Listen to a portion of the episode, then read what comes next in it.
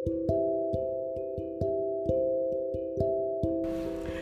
guys, yuk Halo. kenalan dulu yuk sama kita yuk. Halo, Kenalin nama aku Nita dan ini teman aku. Ria, Nah, ini tuh podcast kita pertama di Ponari, apa tuh singkatannya Ponari? podcast Nita Ria. Eh, oh, nggak pakai dan ya, podcast Nita dan Ria. Enggak, Cukup podcast Nita Ria. Nah, nggak usah berlama-lama deh ya. Apa sih tema kita hari ini tuh? tentang toxic relationship Eh, tentang yang toxic relationship. sering terjadi di kehidupan anak-anak muda. Emang nggak kamu sih? muda ya? Sudah seperempat abad sih. Dan kita masih gini-gini aja, heran kan? ya udah, yuk lanjut. Ya, cus. Oke, kalian pernah sadar nggak sih berada di suatu hubungan yang toksik? Jadi tuh kalian tuh harus tahu ciri-cirinya hubungan toksik tuh apa aja. Salah satunya, eh, tunggu dulu, toksik. Intinya toksik itu eh, jadi tuh di dalam suatu hubungan salah satu pihak itu mendominasi sementara pihak yang lainnya itu kayak terdiskriminasi nggak sih? Jadi tuh bahayanya oh, mm, ke depannya itu dia tuh kayak bisa mengalami suatu kesedihan, kecemasan, tertekan, ya berpengaruh dengan psikis dia lah. Pokoknya berbahaya banget kalau terus-terusan ada di dalam hubungan toksik gitu. kan inti dari toxic itu kan sebuah racun ya kalau sudah Mm-mm. ada racun dalam tubuh kita ya kan nanti jadi penyakit gitu loh akan menggerogoti kita dan kita akan eh kan apa sih eh itu? kasihan di batin kalian gitu loh sebenarnya. Uh, lebih ke psikologis kali ya. Eh, eh, bener banget. Nah, psikologis mungkin ya. tapi hubungan toksik itu nggak cuma di relationship aja loh ya. Bisa juga di kerjaan pertemanan keluarga ya hubungan sosial kita tuh bisa menyebabkan toksik. Kalau imbasnya ke kalian tuh jadi ada suatu perasaan yang tertekan gitu loh jadi kayak trauma tersendiri gitu. Apalagi kalau misalnya ada rasa overthinking sendiri itu nggak enak gitu. Nah gitu. Nah itu kenapa? Makanya kita nggak usah dengerin omongan orang kalau omongannya itu nggak bikin kita membangun diri asik malah menjatuhkan kita. Nggak usah didengerin deh buang-buang jauh aja. Iya kan? Mm, Oke. betul. balik lagi lah ke ciri-ciri toxic relationship. Kayak apa sih ciri-cirinya? Kayak apa ya suka menyalahkan diri sendiri overthinking Mm-mm, itu karena mungkin eh, kalian tuh sering disudutin sama pasangan kalian, kalian sering disalah-salahin, terus pasangan kalian tuh emosionalnya tuh nggak stabil. ada juga yang kayak punya masa lalu yang tidak menyenangkan gitu jadi kebawa ke depannya iya nggak sih Ya bisa jadi, tapi kan ada nggak boleh kayak gitu ya harusnya ya. harus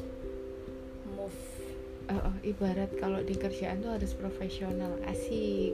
Nah, terus pasangan kalian tuh posesif, ingin memisahkan kalian, menjauhkan dari kalian dari hubungan pertemanan, keluarga dan lain-lain kayak gitu.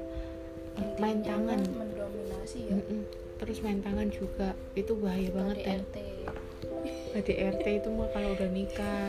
ya maksudnya Kekerasan, kekerasan lah ya iya. kekerasan dalam rumah tangga.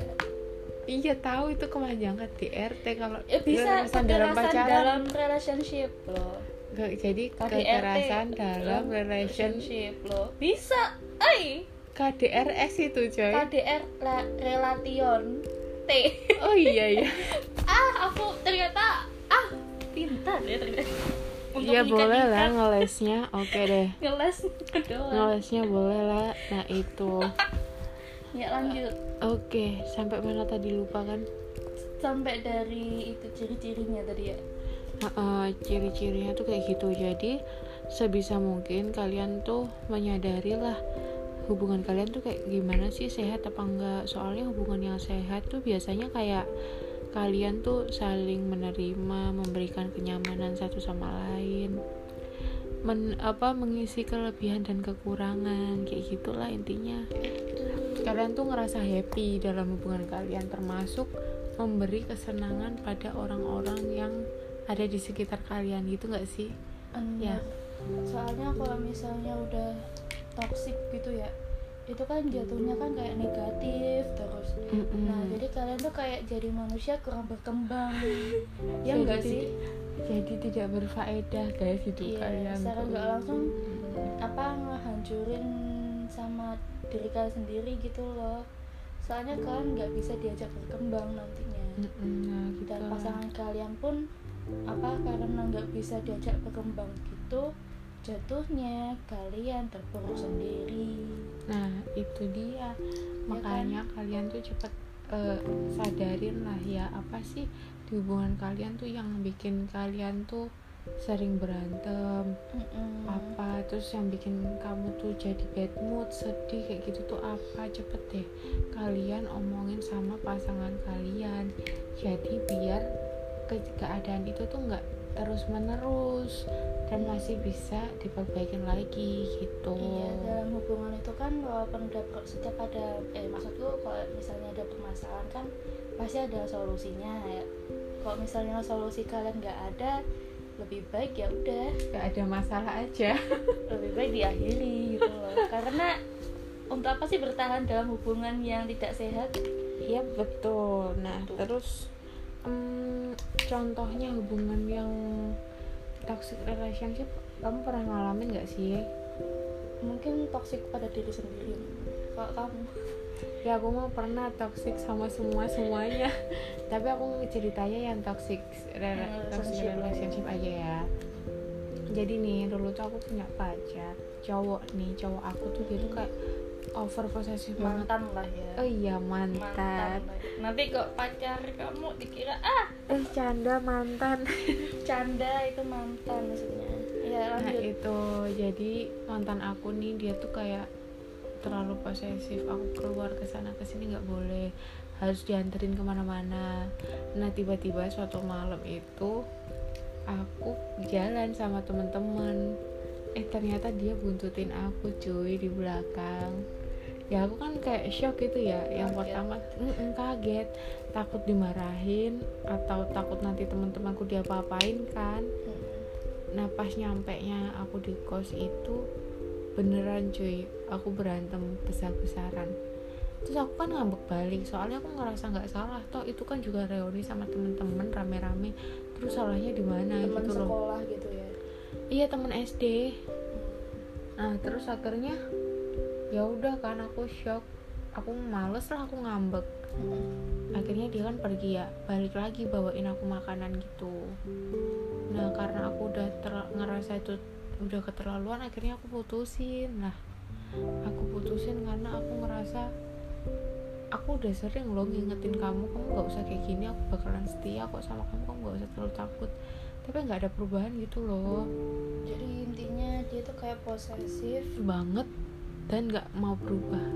Terlalu jadi nggak bikin aku nggak nyaman. Pas aku udah putusin eh makanan yang dia bawain ke aku dilempar cuy ke tembok. Aku kaget.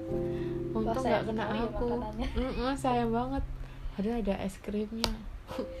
Ah tapi ya sudahlah ya nah itu. Udah berlalu. udah berlalu. Jadi eh, ya aku memberanikan diri untuk putus karena aku ngerasa masih banyak laki-laki lain yang Mm-mm. yang lebih baik gitu mungkin aku nggak cocok sama dia karakter aku berbeda eh, Emang- berbenturan sama dia Emang kalau Gitu. nggak jodoh ya gimana sih? iya Ya sih.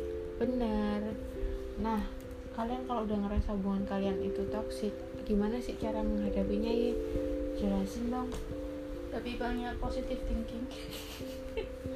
Iya, kalian tuh berpositif thinking bahwa kalian pacar eh pasangan kalian tuh bisa berubah. Kalian mulai nih ngomongin empat mata asyik berdua sama pasangan kalian, omongin nih kalian tuh nggak nyamannya gimana, harusnya tuh hubungan yang kalian mau tuh kayak gimana gitu nggak sih? Iya, karena dalam hubungan itu kan pasti perlu keterbukaan ya. Kalau misalnya kalian nggak terbuka dalam hubungan kalian, ya kan nanti ya cuma membatin doang, batin dipendem terus, dan jadinya penyakit, toksik lah. Ya sih kayak gitu deh prosesnya. Mm-mm. Betul nggak sih? kalau kalian udah ngomongin ngomongin empat mata nih sama pasangan kalian tapi hasilnya nihil nah kalian coba ajaklah or- orang ketiga yang bi- bisa bantu kalian biar untuk sebagai pihak ke netral gitulah ya. Mm-mm, netral ke kalian dan pasangan kalian. Biar hubungan kalian tuh tetap bisa dipertahanin. Nah kalau tetap nggak berhasil gimana ya? Ya udah akhiri aja. Jangan ambil ya. pusing lagi. Kalian apa Betul. nggak capek dalam hubungan yang tidak sehat seperti itu? Kan juga enggak kan? Jadi kalian jangan pernah menyalahkan diri sendiri kalau ngakhirin hubungan yang kayak gitu tuh karena salah kalian. Please kalian tuh juga berhak lagi. Ya Mm-mm. betul sekali ya intinya gitulah. Berfaedah apa enggak ya? Enggak. Semoga lah. Semoga berfaedah. Semoga berfaedah. Paling 40% berfaedah 60% tidak. Hujatan Ya. ya udah cukup kali ya. Eh, nggak usah panjang-panjang. Nanti kita ketemu lagi di podcast yang kedua tentunya dengan tema yang tidak berfaedah dan random. Jadi sekian. sekian dan terima kasih. Kalian jangan lupa untuk follow kita. Makasih. See you. Bye bye